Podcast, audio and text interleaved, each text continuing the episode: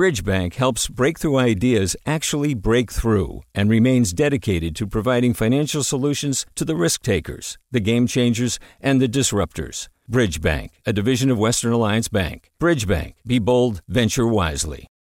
Hi there, I'm Randa Fattah from ThruLine. If you're listening to this podcast, you know that KQED produces exceptional storytelling that keeps you informed, inspired, and entertained. Their podcasts cover issues from your neighborhood to the entire country and everything in between. Support this work today. You can help us continue to bring quality podcasts to your ears. Just head to donate.kqed.org/podcast. That's donate.kqed.org/podcast. From KQED.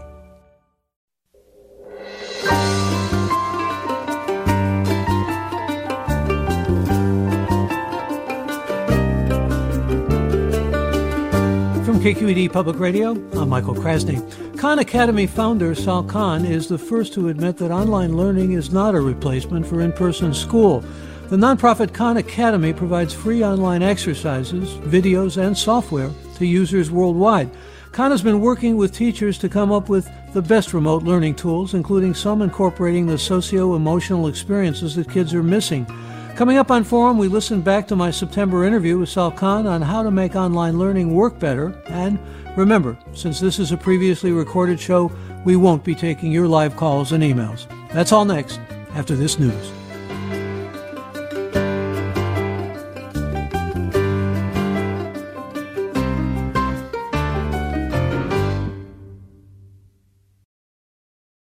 Welcome to this morning's Forum. I'm Michael Krasny. K-12 education has gone online, prompting no shortage of complaints from parents and kids alike. But as teachers get better at engaging students with screens, some educators and technologists see an opportunity to customize instruction and let kids work at their own pace. And this hour, we'll talk with one of online learning's early innovators, Sal Khan, founder of Khan Academy. The nonprofit site became a key resource for teachers during the pandemic shutdown. And what advice does he have for distance learning part two? Well, welcome, Sal Khan. Good to have you back with us. Great to be here. I guess we should also begin by saying that your career began with your 12-year-old cousin Nadia needing math help. That was 16 years ago. And since then, you've reached about 100 million people in 46 languages, quite a career, but a lot of it has been most recently involved in public service, and you've been writing about avoiding education catastrophe with distance learning, and I'd like to go right to that point and find out what we can learn from you.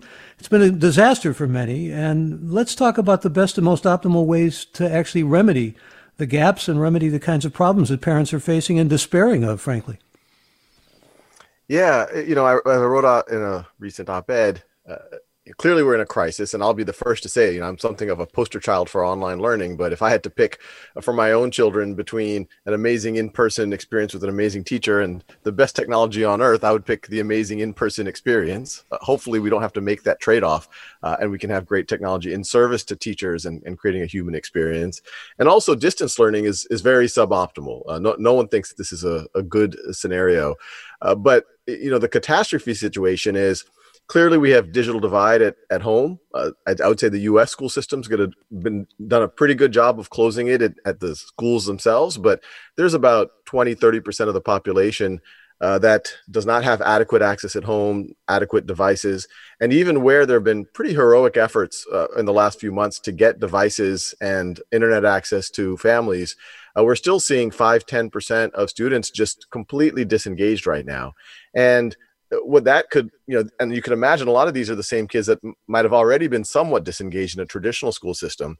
And so if they're not engaged for already 6 months, it could last another year or even longer.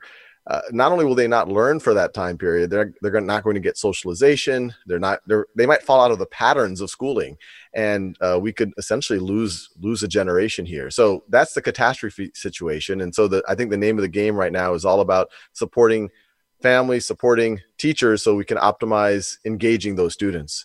Yeah, and I want to talk with you about what you mentioned, that is the social and emotional face-to-face learning that really can't be compensated for vis-a-vis distance learning. You've been working, I know, with Oakland Unified Schools, and you've been partnering across the country with Detroit and Houston, Las Vegas, just to name a few. What are you hearing from superintendents about the reopenings and distance learning and how they're managing to essentially accomplish what they need to accomplish? What's been tough for districts, so none of this is a criticism because I don't envy any district superintendent or school leader right now because of all of the things they've had to juggle. But since March, when we had the school closures, I think there's been two factors. I think we've all been a little bit hopeful that, the closures would only have to, I remember when the closures first started happening, people were saying, maybe it's just through spring break. And then, okay, it looks like it's going to be through the rest of the school year. But there was a lot of assumptions that this coming back to school would be in person again. But clearly that's not been happening. So I think people haven't had a chance really to do long-term planning. The other issue is this past 4 or 5 months have spent just figuring out whether they could open at all, really being in the room with the epidemiologists. And the conclusion in most of the country has been they can't open physically. But what that's not allowed for is a lot of time to plan what the instructional side is. And so, district officials are struggling. Well, they're struggling with a lot of things. How do you deliver social services, lunch programs, things like that? How do you cater to special needs kids? How do you engage this 15% of students that seem to just be hard to reach for whatever reason? There's another 30 or 40% that have very limited access. And then the really big question is, how do you actually deliver decent instruction or interactive experiences using distance learning right now? What we've seen most districts do is, in the spring, some districts didn't do a lot for good reason. Some, it was really based on what the teacher was doing. Some teachers were doing pretty good experiences. Some weren't able to. This coming fall, everyone is doing more, but it tends to be just mapping what was happening in a physical experience and mapping it digitally. So if you had math class every day for an hour, they're now doing that 1 hour on Google Meet or on Zoom, leveraging Khan Academy to do essentially your practice, your homework, and it can be supported with videos and all of that. And that's suboptimal because right now for a lot of kids, and there's a little bit of an irony here, that distance learning is their main lifeline to other people outside of their direct family. And so there's a bit of double duty or triple duty that distance learning has to support, not only covering the academic standards, but also making sure that kids feel connected to their teachers, feel connected to a community, feel connected to their peers, are able to even socialize a little bit. So we've been trying to work with districts to think through how can we make things more flexible? How can teachers pull kids out of the screen if they're on a Zoom session with them? Can we think instead of 1 hour a day for 60 minutes, can you do every day for 20 minutes, but with a third of the kids so that you can have a more interactive relationship? What types of icebreaker things can you do every 20 or 30 minutes so that kids have that chance to open up with each other, even if it has nothing to do with the academic standards? So that's really where the focus needs to be right now. Well, you're talking about video conferencing being more interactive, not only between students and teachers, but also students and other students. And also this would include code calling students. It would include breakout groups, all of those sorts of things pedagogically. Absolutely. And to some degree, this is a best practice all the time. But you could imagine when you're in an in-person classroom, engagement to some degree is a given, or at least you're physically engaged is a given. I think we've all remembered sometimes not being fully there mentally.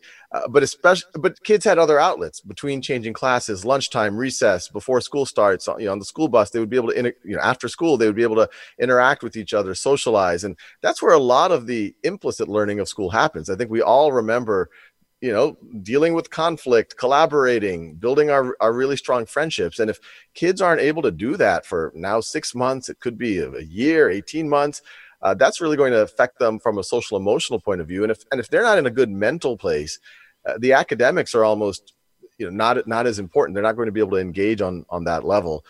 So it's all about, as we're talking about, pulling them out of the screen. We have a little project called refresh.khanacademy.org, and it has these little icebreaker activities. If you were to go back in time and could have dinner with one person, who would it be? And the intention is that teachers could use those things every 20 or 30 minutes to dive back into that social kind of fun aspect so that kids feel connected in that way too. We're talking with Sal Khan. He is founder and CEO of Khan Academy, and we're also talking about really how to improve online learning with him. And we certainly welcome your calls and your involvement in the program. If you have questions or comments about online learning, you can give us a call right now, and I invite you to do that. Toll-free number to call is 866-733-6786. That number again, 866-733-6786, or get in touch with us on Twitter and Facebook. We're at KQED Forum, or email us, forum@kqed.org. I could talk about, again, ways to enhance learning with you, Sal, but I also want to get back to the digital divide, and we've got hundreds of thousands here in the state of California without computers and without really internet access of any kind.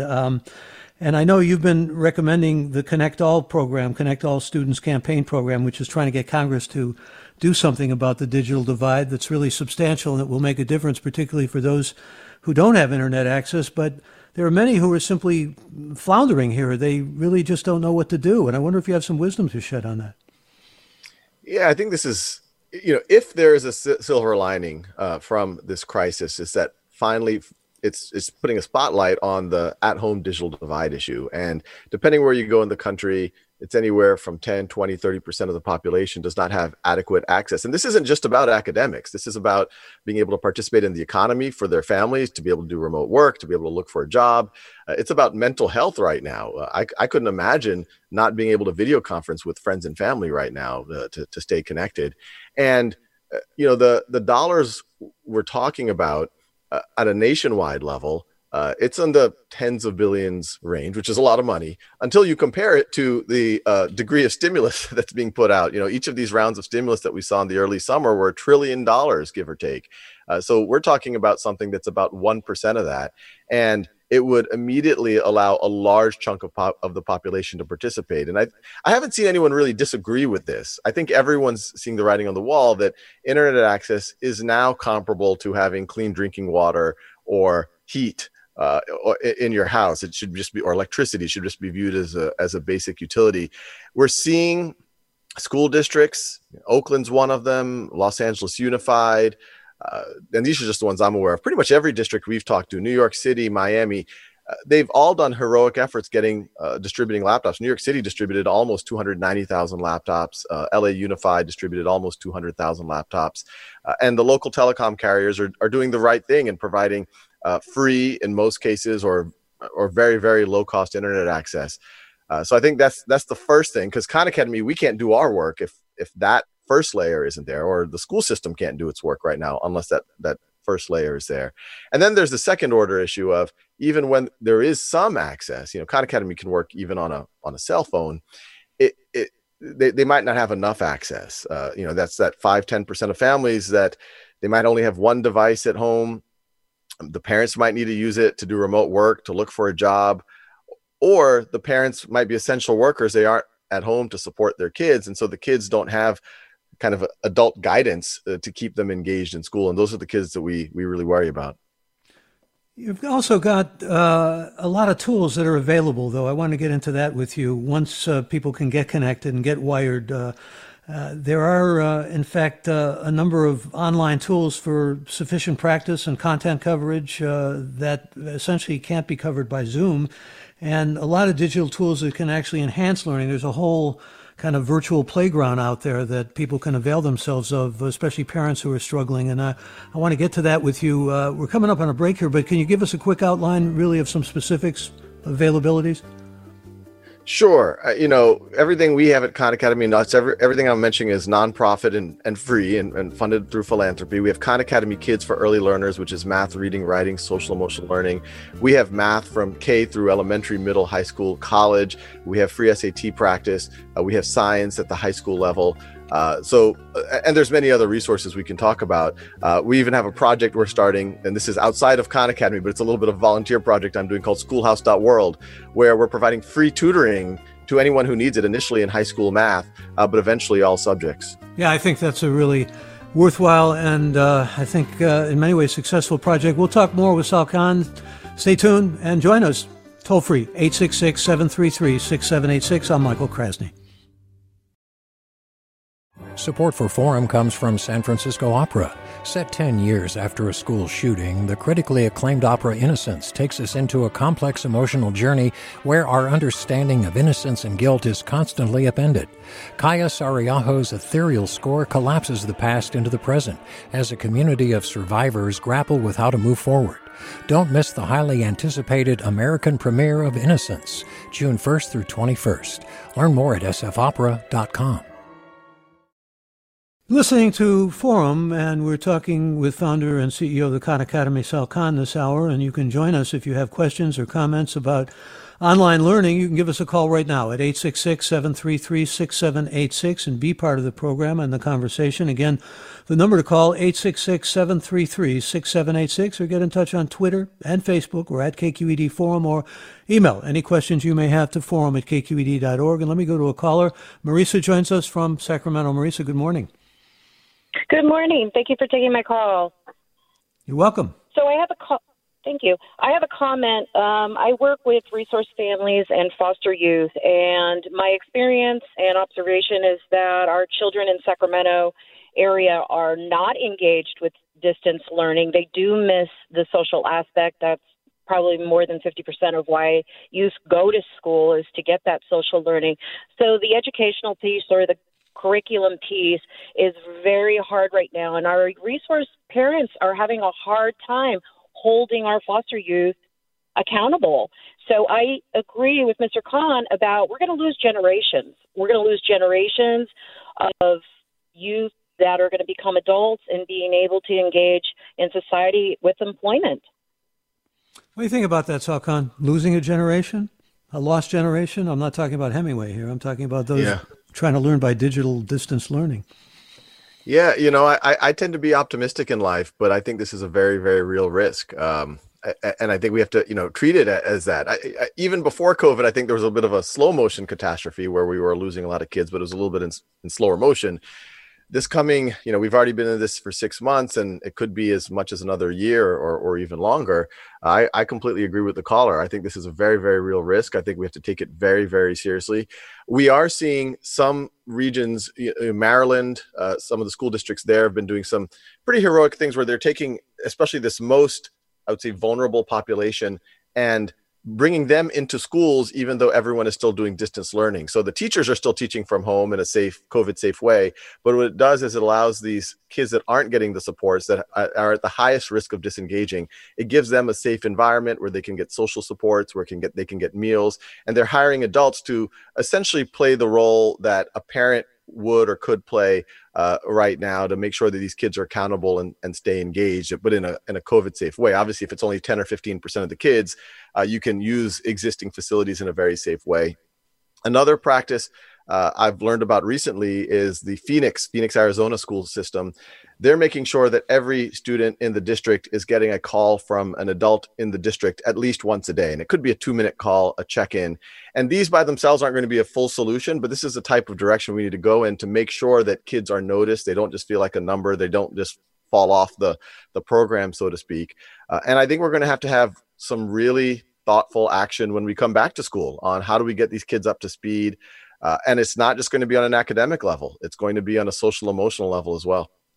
I was reading about the program over in Berkeley where they're actually setting up rooms for students to chat with each other. And there's also in Atlanta a whole program that's really set up pretty much along the lines you were outlining before. That is, they're dividing different sections, and they're also trying to make sure that there's video interaction each day, as well as social and emotional learning to help processing during the pandemic, because there's a lot of trauma associated with this pandemic. And they've got sessions actually for teachers, and we'll talk about teacher training, I hope, with you too. Some of them are required, everything from Zoom to reading students, to helping students, reaching them, I should say, with disabilities.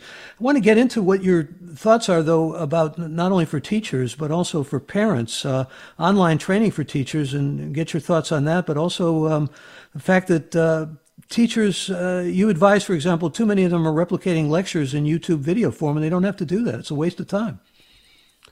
Yeah, I think, and the teachers we talk to, a lot of them feel pressure to replicate what they were already doing. And the way that you do that, especially if you're not able to get the kids on video conference as much, is record videos, you know, not too different than the types of videos we have on Khan Academy. And, you know, what we're emphasizing is the single most important thing for students right now is that interactive live time with teachers. So as much of a teacher's energy can be put to that, the better. And so if, you know, first of all, a lot of these subjects are online. We obviously have a lot of it on Khan Academy. There's many other resources, but let's say there's a subject at a certain school that there aren't good online resources. It might make sense for one teacher in the school or even the district to maybe give a couple of, you know, short videos to explain some concepts. But then every other teacher should be able to focus most of their time on that interactive session with students. And, you know, in a traditional model, I think teachers feel a lot of pressure for some good reasons that, you know, you have 180 school days, you have 60 standards to cover, whatever it might be, and you have to create these really well-structured lesson plans. And it takes a lot of energy to deliver them and then to grade them and assess them and things like that. But this is a time where I think we can err on the side of a little bit more improvisation, a little bit more of extemporaneous sessions, but save more of that energy for that interaction with the students, being more available for them. And frankly, I think, you know, talking to a lot of teachers, I think they need it too, because they're isolated in certain ways. And they also like having that back and forth versus just lecturing into a video conference. They also need support and they need training though. What's optimal there as far as you're concerned? What's most effective? What works best? Yeah, they need support. They need training. And, you know, this has been another issue. A lot of the school districts we've talked to, you know, they've had one day or 2 days of training, which, you know, might be the most basic, you know, how do you use these devices? How do you use these tools? What tools are appropriate? Massachusetts has done a very good job of having a more extended training for their teachers. But the training, a lot of it, I think, should be making teachers feel comfortable that they don't have to do everything that they were doing before and that there might be opportunities for doing new things. And that also making teachers very comfortable that this is a time that experimentation is okay, even doing some things that don't work out initially, as long as we, so to speak, fail forward, because, you know, we don't want perfect to be the enemy of the good. And you know, when we talk to teachers, they feel a little bit of a breath of fresh air. And you know, the other thing we're emphasizing, and this is both on the family side and the teacher side, is we're in the middle of a pandemic. This is not going to be the year where, you know, historians will say we accelerated students' outcomes by 20 to 30%. This is going to be the year where hopefully we can avoid the catastrophe that we were talking about a couple of minutes ago. And so I think there's an opportunity to do less, but make sure we do it with high fidelity, and that especially the most under-resourced or vulnerable kids are engaging in it. And that once we get our legs under ourselves, then we can think about layering on more, because it's on both sides. If the teachers feel like they have to do 6 subjects an hour a day and, you know, do all of the traditional lesson planning, the parents also feel that stress. They might have a job. They're trying to do other things. They're trying to hold their kids accountable. And, you know, I can say firsthand in our own family, it's really hard to hold kids accountable if they have to do, you know, many, many, many hours of work. So I think there could be some constructive conversations, hopefully respectful conversations between the parent side and the teacher side, saying, hey, maybe we could do a little bit less, and anything above that is extra. Yeah, I want to get more of your thoughts about parents, but first I want to get another caller on with us. Cindy joins us, and she joins us from Chicago. Good morning, Cindy. Hi, thank you for taking my call. I am not a teacher. I'm friends with a few teachers, and specifically one who teaches kids with visual impairments. She has found it particularly frustrating to try and teach online. Do you have any suggestions for generally kids with disabilities, specifically those with visual disabilities, and or resources if this is way beyond you? Cindy, thank you for the call. Sal Khan. Yeah, I don't have any, you know, I'm not an expert on this. So I don't have any, you know, clear advice on this. And this is a group, generally speaking, whether it's, you know, visual impairment or other special needs that folks are having the most difficulty with right now in terms of how do we reach them and how do we engage them. You know, some ideas could be along the flavors that we were talking about before for certain groups of students, maybe being able to bring them in, you know, and it's a relatively small percentage of the overall student body, and you could bring them into the schools and do it in a COVID safe way, so to speak. one thing that I'm really fascinated about, especially out here in California, where, we for the most part have reasonable weather, is, being able to do at least a little bit outdoors. It doesn't have to be 6-7 hours a full school day, but even an hour a day, if you're able to meet in a park, meet in the school grounds, parking lot, wherever, if they're able to run some things under a tent, I think that type of thing could be interesting. But this is a very hard situation. And, I'm definitely not the expert on this issue. Well, we have discussed this in various programs we've done in terms of reaching special needs, and I would recommend Cindy go into our archives to find particularly programs devoted to that. But I wanted to ask your advice, Sal, about advice that you have for parents. I think part of what you seem to have emphasized, at least from what I've been reading, is there should be emphasis on just basics and fundamentals. They don't have to replicate, in other words, all of what goes on in the schoolroom or in the classroom. Yeah. And I'm also speaking from personal experience here. As a parent, you're trying to work from home, and your kids have multiple video conference sessions to go to and multiple tasks that they have to do online. If it ends up being, 5, 6, 7 hours of work, especially if there's younger kids, my kids are 11, 9, and 5, it can be very hard and very stressful for parents. And I remind parents, the last thing the kids need is stressed parents. And there's obviously already enough things to stress about. And so there's two categories that I've seen parents, including myself and our family, get stressed about. One is that enough is not happening. And we saw a lot of that in the spring, where some school systems were able to provide a lot of supports and others weren't able to. And there where I remind parents that, look, it might look like everyone else has it all figured out, but they don't. And if you're able to get, even depending on the age of the student, 20, 30 minutes a day in each of math, reading, and writing, your child's skills aren't going to atrophy, and they probably will progress. And there's easy ways to do that. In math, Khan Academy's there. It's all free. It's all nonprofit. It starts as early as pre-K, goes all the way through calculus, stats, and college level mathematics. We also have that in science and things. But in math, if you're able to do that practice, 20 minutes, 30 minutes a day, that practice, that feedback, and we really have as much as you need. And then there's video supports that I highly encourage, if parents can, watch with the kids. Then in reading, it could be as simple as reading a book, talking about it at lunch, reading a magazine together. For younger kids, just sit next to them, read to them for 20, 30 minutes a day. And on the writing side, there's a lot of great tools out there. Khan Academy has some resources. There's some paid tools like Lexia, Raz Kids, Newzella, which are also quite good. But it can just be things like asking your child to journal, or asking your child to write a short essay about what to do about something going on in the world right now, or just write something that takes them away from the world right now, write a fiction story. And it's really important to make it something that matters. So say, hey, we're going to put it on a blog and share it with your grandparents or your uncles and aunts or your friends. We're going to talk about it during dinner. If you do that, and what I just described is essentially an hour and a half, 2 hours a day, your kids are going to be just fine. Those are the skills that if they atrophy, they're going to really have trouble engaging in any subject when they come back to school. And then the other subjects, the sciences, the social sciences, the arts, also clearly very important. But if adding those on is creating stress, then it might be a mixed bag. And so I think it's also worth having a constructive conversation with teachers. I've seen some parents immediately climb the ladder of inference, maybe a little bit too fast. Like, our school's making us do too much. I'm stressed. How can I take all these pictures of these assignments and put it in? I have a job, et cetera, et cetera. Give that feedback to the teachers. For all you know, the teachers might also think that a good idea is to do a little bit less, but they might feel pressure to do all of that. But don't blame. The teachers are under incredible stress, and the ones I've seen have been doing incredible jobs right now. And then sometimes parents can climb the ladder of inference. Oh, I heard so and so school is doing X, Y, and Z, and my school is only doing X. I'm gonna tell the teacher. And once again, it's probably for very good reason. It's good to give feedback. Feedback's a gift, but doing it in a very respectful way, because people are really stressed right now. Again, our guest is Sal Khan, and he is founder and CEO of Khan Academy and Academy. And here's a caller. Farad joins us from Fremont. Farad, welcome. You're on the air.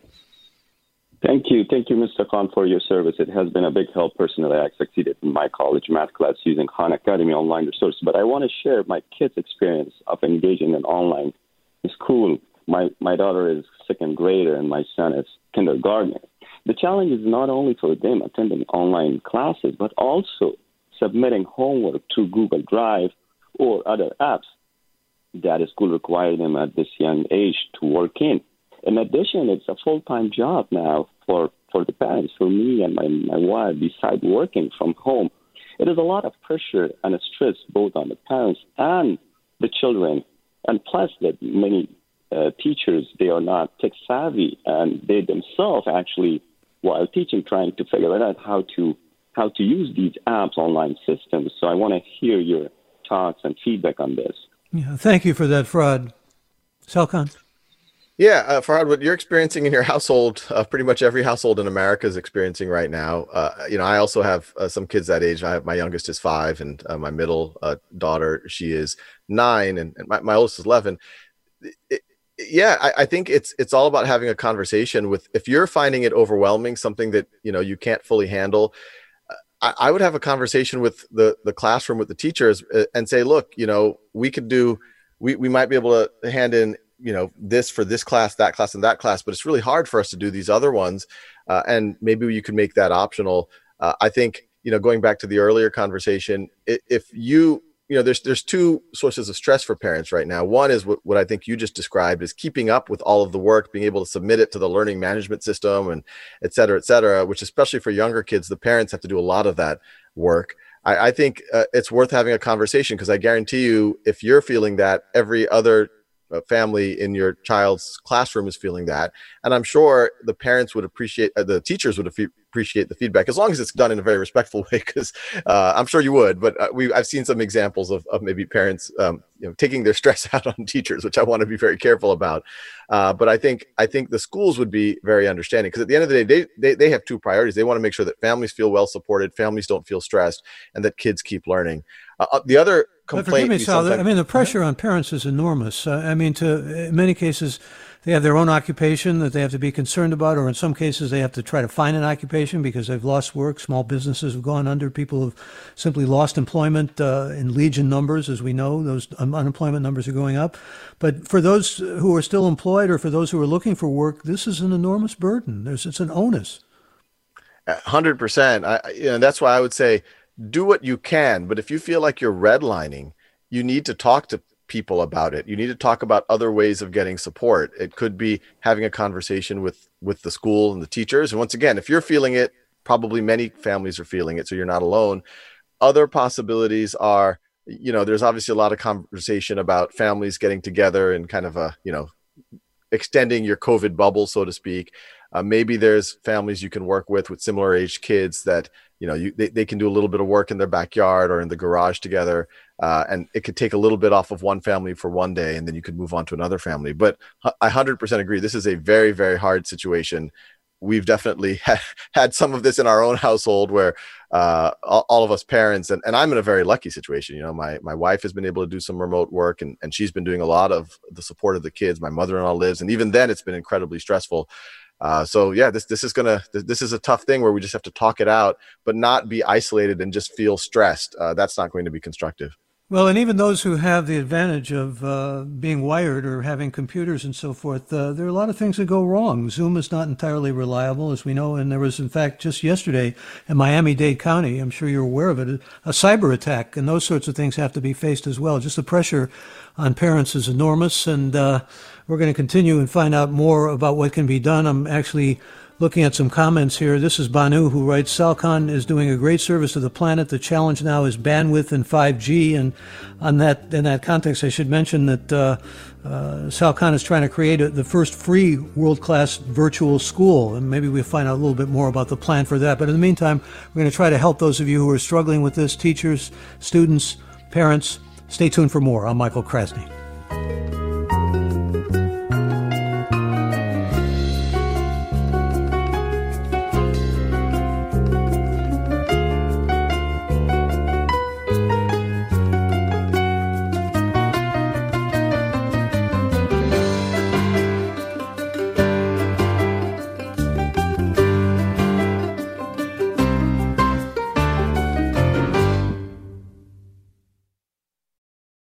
We've all got those parts of our house where the internet just won't go. Well, if you had wall-to-wall Wi-Fi from Xfinity, you could worry less about dead spots. Because with wall-to-wall Wi-Fi from Xfinity, you get fast speeds, reliable connection in every room, and power for all of your devices, even when everyone's online. That's wall-to-wall Wi-Fi, only with Xfinity.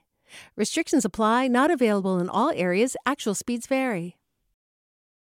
You're listening to Forum. I'm Michael Krasny. Our guest this hour is Sal Khan, who is founder and CEO of the Khan Academy. And here's a question from a listener named Chris, who emails us and writes, the Contra Costa County Office of Education has gotten permission from Khan Academy to repurpose some of their content to use on Educational Access Television. It is supplemented with local teachers' content.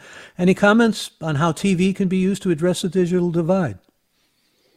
Yeah, TV is a outlet. It is the least interactive of outlets. But once again, this isn't a time where we want the perfect to be the enemy of the good. And that's why, all of us, Khan Academy as a nonprofit, we've always wanted our content to be used in any way that's useful, as long as, people aren't using it in some type of shady commercial way. So that use case of Contra Costa County is great. We're definitely seeing that in other parts of the world where device access is a lot lower than what we have here in the U.S., where they're getting on the local broadcasting stations, even sometimes radio, broadcasting Khan Academy lessons. Kids will still miss out. Most of our resources as a not-for-profit are actually on the interactive exercise side. And most educators would tell you that's where the real learning happens, with the exercises, the practice, the feedback, and then teachers being able to get fairly detailed reports on what kids are doing. So you miss out on that whole aspect of Khan Academy if you're just broadcasting videos, but it's for sure better than nothing. Can we get back, though, for a moment to something in the email I read from Banu, that is the challenge with bandwidth and 5G? Yeah, I think this is essential. There's kind of a hierarchy of needs, so to speak. You have your old Maslow's hierarchy of needs. You have, I guess, another one for the 21st century, which is if you're even going to begin to engage in distance learning right now, leveraging a Khan Academy to get that practice, that feedback, the instructional support, or being able to get on Zoom or Google Meet, you clearly need some reasonable internet access. And we know that 20-30% of America does not have sufficient internet access to engage in these things in the right way. Over the last, I was just having conversations with the team at AT&T yesterday. They've seen significant pickup in the number of folks who are getting internet access. As you can imagine, it's now a lifeline to the world, but you still have a large fraction who aren't. There's these heroic efforts on the part of districts and cities and philanthropists to get more devices, more internet access out there. But there's even parts, and it's less of an issue here in the Bay Area, but there's definitely parts of America where even if you can afford it, there's just not the infrastructure hasn't fully gotten there. Obviously, these are in more rural places. So what I'm seeing, talking to telecom carriers, is they definitely see this as, their moment that they have to get that last mile. I think they are looking for some help from government to make it economically viable. It doesn't necessarily make kind of for-profit economic sense in some cases. And this does feel like a situation where government's got to step in and make sure that everyone has the access they need. As I said earlier, if there's one silver lining from this, there might be a few other small silver linings as well. It's that this is finally putting a spotlight on the need for universal broadband access around the country. Well, getting back to pedagogy for just a moment, I think it's important to emphasize, as you and others have, to allow kids to work at their own time and at their own pace, but also to customize instructions and also work in real time as much as possible with immediate feedback. But didn't you work with, I believe you did something in partnership with the McKinsey company about best practices and what works best pedagogically? Yeah, we did. This was work that they were able to do a lot of the analytical work for us, where last spring and then over the summer, we said, let's look at the districts, what the different practices are, how are people doing distance learning or hybrid learning, and then try to create a little bit of a playbook. And anyone who's interested in that, you could go to keeplearning.khanacademy.org. There's that resource. We also have a distance learning survival guide for parents and teachers. We have daily schedules so that parents and teachers can understand how you can reasonably structure the day. We scheduled webinars for parents and teachers so that they can get some training on these types of materials. But the best practices that we're seeing across the board are use Khan Academy or Khan Academy-like tool for the kids to get their practice at their own time and pace, which even pre-COVID was a best practice. We've always talked about that in a traditional academic model, you know, let's say you cover exponents in the class, a little bit of lecture, a little bit of homework. We take a test. You get a 90%, I get a 70%, even though I didn't know 30% that happened to be on that test. The whole class will then move on to the next subject, probably a subject that builds on those gaps. And especially in math classes, those Swiss cheese gaps keep accumulating. And at some point you get to an algebra class and nothing makes sense. Not because you don't understand the algebra. It's because that algebraic equation needs you to divide a decimal, and you didn't really learn dividing decimals well from fifth grade. And so even pre-COVID, we've talked about that. Look, we can use technological tools. Khan Academy's focused on this to allow people to work at their own pace, fill in those gaps, and let parents and teachers know where those students are so that when they can get in person, and I just did air quotes with my fingers, y'all can't see it, when they get in person, whether physically in person or in person on a video conference, that's where the teachers can dive deeper on where, if they see some kids are not engaged, some kids are stuck, some kids just need to be unblocked in some way. That's where to focus on. And you can imagine with COVID, the variance in a classroom that teachers have always known about. They know in a class of 30, some kids are ready to race ahead. Some kids are probably a grade level or two behind. It's been very hard to cater to that. The variance is going to increase because of COVID, because some kids have been engaged and some kids haven't been engaged at all. So this notion of personalized learning is going to be, it's even more important during COVID. And it's going to be even more important when we get back to normalcy to help close everyone's gaps. And then the other best practice is when you do video conference, if the adult in the video conference is speaking for more than 3 or 4 minutes, that should probably be a video. When people are getting together in video conference, it should be all about interaction, asking as many questions, putting kids into virtual breakouts, having them work through problems together. And every 20 or 30 minutes, doing these things that we've been putting out on refresh.khanacademy.org that are these kind of fun icebreaker things that help kids socialize above and beyond the academic standards. I think you hit upon something. I'm talking as a veteran teacher of many years that is particularly important, and that is the individual differences between students and the challenges that are involved in that, especially when you bring in, for example, English language learners and so forth. But I want to also bring in and dive deep into some of the comments that are coming in from listeners. Matthew writes, how can teachers make room for students to check in on what they are really feeling and struggling with? Creative, arts-based practices can help. What other suggestions can you offer?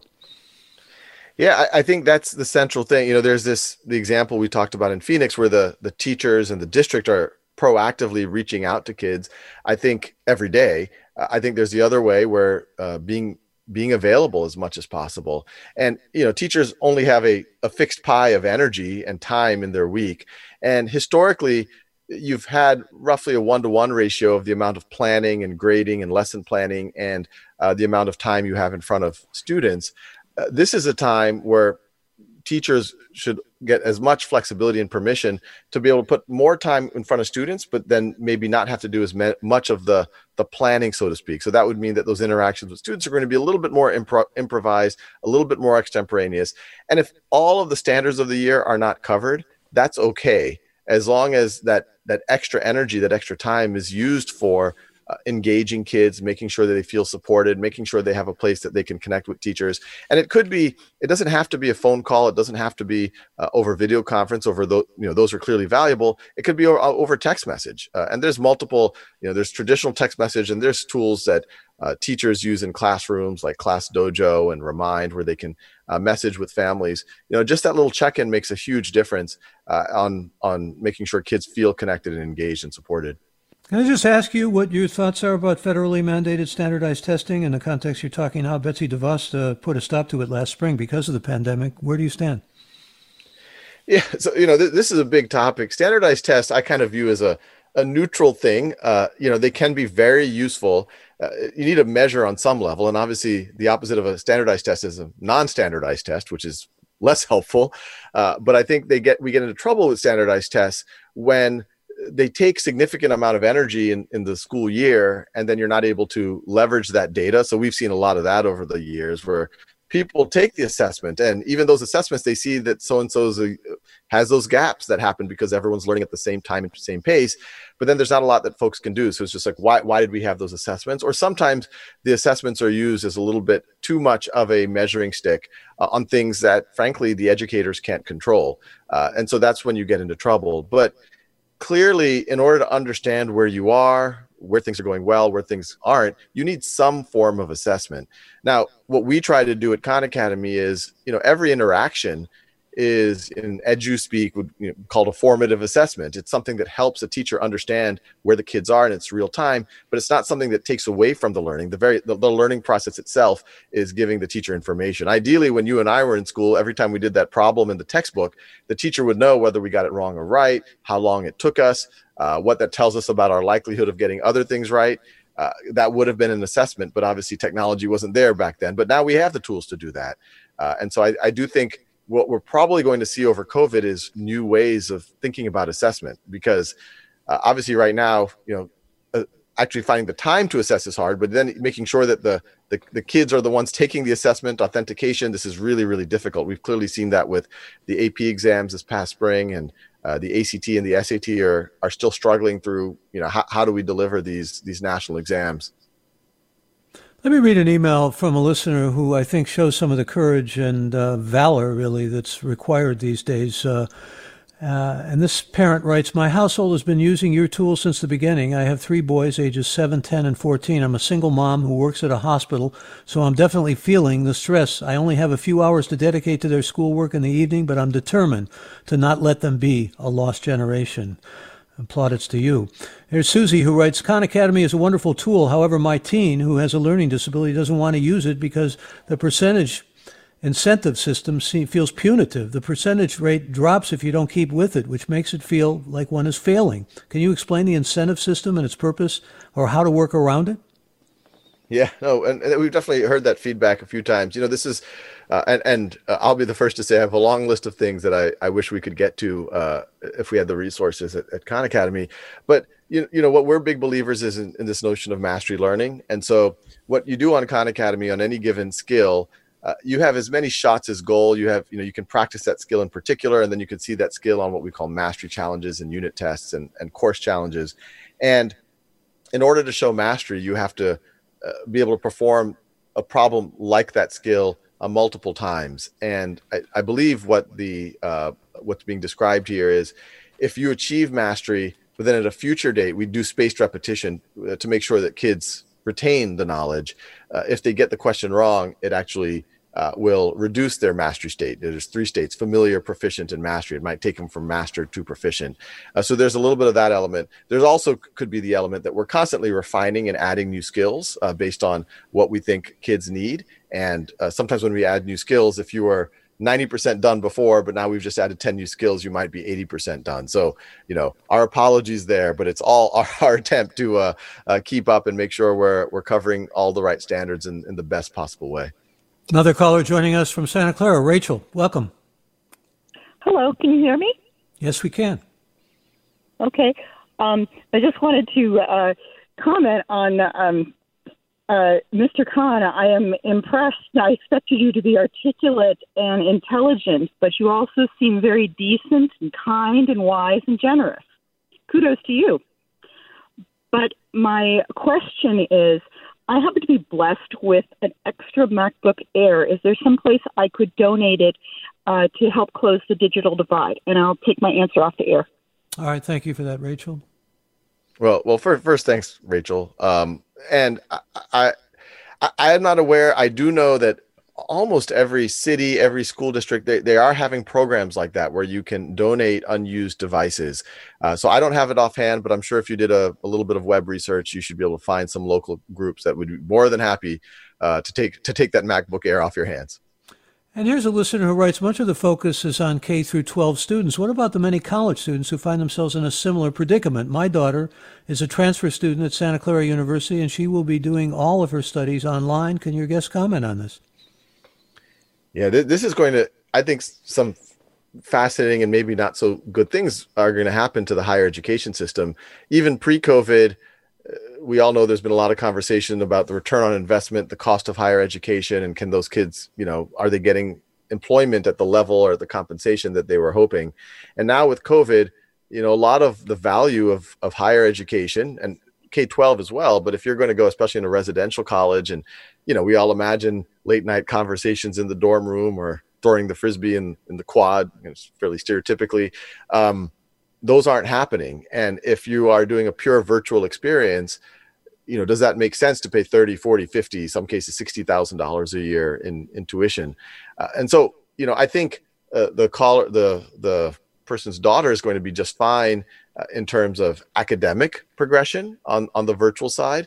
But I think that social gap is a very real one, especially the freshman years when you make a lot of those friendships, et cetera. So, schools are doing some good efforts here and there.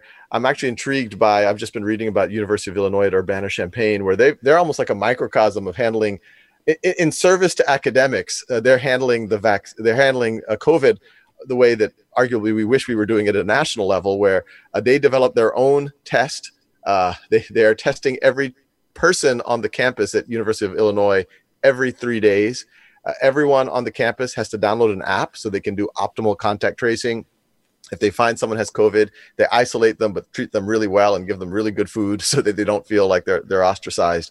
And they're doing a really good job being able to stay up and running. So a lot of folks are looking at University of Illinois, Urbana-Champaign to think of an example, not just what higher education to do, but frankly what cities and countries could do in terms of managing the virus. But I think it's going to be a really tough year for higher education. Obviously, it's a very suboptimal experience for the kids. I think the kids are going to be able to engage at that age group. They usually have the ability, college anyway, you oftentimes have to be fairly independent in order to engage academically. The social side is going to suffer dramatically. And I think financially, a lot of universities are on the fence. We had Carol Christ on recently, the chancellor of UC Berkeley, and there was some concern expressed by various faculty members that maybe the reliance upon distance learning or upon online learning is moving us in a direction that certainly a lot of teachers, professors particularly, are not necessarily happy about. It's going to become, in other words, eclipsing the sort of thing that you said earlier, that is the necessity of having face-to-face learning and how much more enhancing it is for the whole learning process, that it's going to become more dependent upon, perhaps. Your thoughts? Yeah, well, I think you could view that as an opportunity. There are experiences that we all remember from college where you're one of 300 people in a large lecture hall, and those weren't particularly engaging experiences. And so, I think what educators need to think about is if the experience you were delivering could be delivered online, maybe you should rethink what you were doing. And I think there's plenty of opportunities when you get 300 students in person to do something more interactive than just lecturing at them for an hour and a half.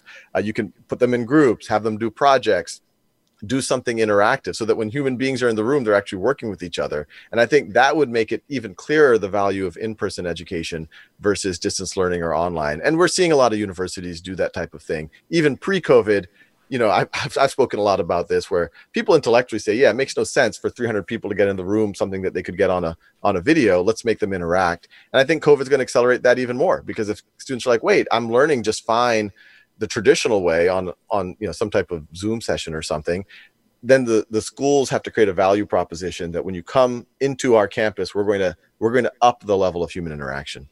Well, let me read a couple of tweets before we say goodbye to you, Sal. Here's a listener who says, I appreciate Mr. Khan being sensitive to such important social and emotional deficits. It's stunning, the vast harm being perpetrated on an entire generation. It speaks to the vital need to make societal decisions based on science. And Susan tweets, one form of assessment now is how many students melt down on Zoom. Boy, I didn't have time to talk about what's called the zombification from Zoom. Maybe another day we can get you back here and talk about that and many other things that we didn't have an opportunity to talk about. But it's certainly been an enlightening hour, and I appreciate all the work you've done on behalf of students who need help, and parents who need help, and teachers who need help. Thank you so much for being with us. Thanks for having me, Michael. That's Sal Khan, and again, he's founder and CEO of the Khan Academy. We're here with you Monday through Friday, 9 to 11, another hour up ahead with me and Kim. Stay tuned for that, and always remind you can let us know what you like on Forum, or what you don't like, or what you want to hear, forum at kqed.org. Stay safe. I'm Michael Krasny. Funds for the production of Forum are provided by the members of KQED Public Radio and the Germanicos Foundation and the Generosity Foundation. Support for Forum comes from San Francisco Opera. Set 10 years after a school shooting, the critically acclaimed opera Innocence takes us into a complex emotional journey where our understanding of innocence and guilt is constantly upended. Kaya Sarriaho's ethereal score collapses the past into the present as a community of survivors grapple with how to move forward. Don't miss the highly anticipated American premiere of Innocence, June 1st through 21st. Learn more at sfopera.com. We've all got those parts of our house where the internet just won't go. Well, if you had wall-to-wall Wi-Fi from Xfinity, you could worry less about dead spots. Because with wall-to-wall Wi-Fi from Xfinity, you get fast speeds, reliable connection in every room, and power for all of your devices, even when everyone's online. That's wall-to-wall Wi-Fi, only with Xfinity. Restrictions apply. Not available in all areas. Actual speeds vary. All over the country, we need to improve reading in Wisconsin. Schools are changing the way they teach reading. I'm calling for a renewed focus on literacy. We have gotten this wrong in New York and all across the nation. And it's happening because of a podcast. I think your podcast has changed my life. And I'm going to share this podcast with everyone I meet. Sold a Story investigates how teaching kids to read went wrong.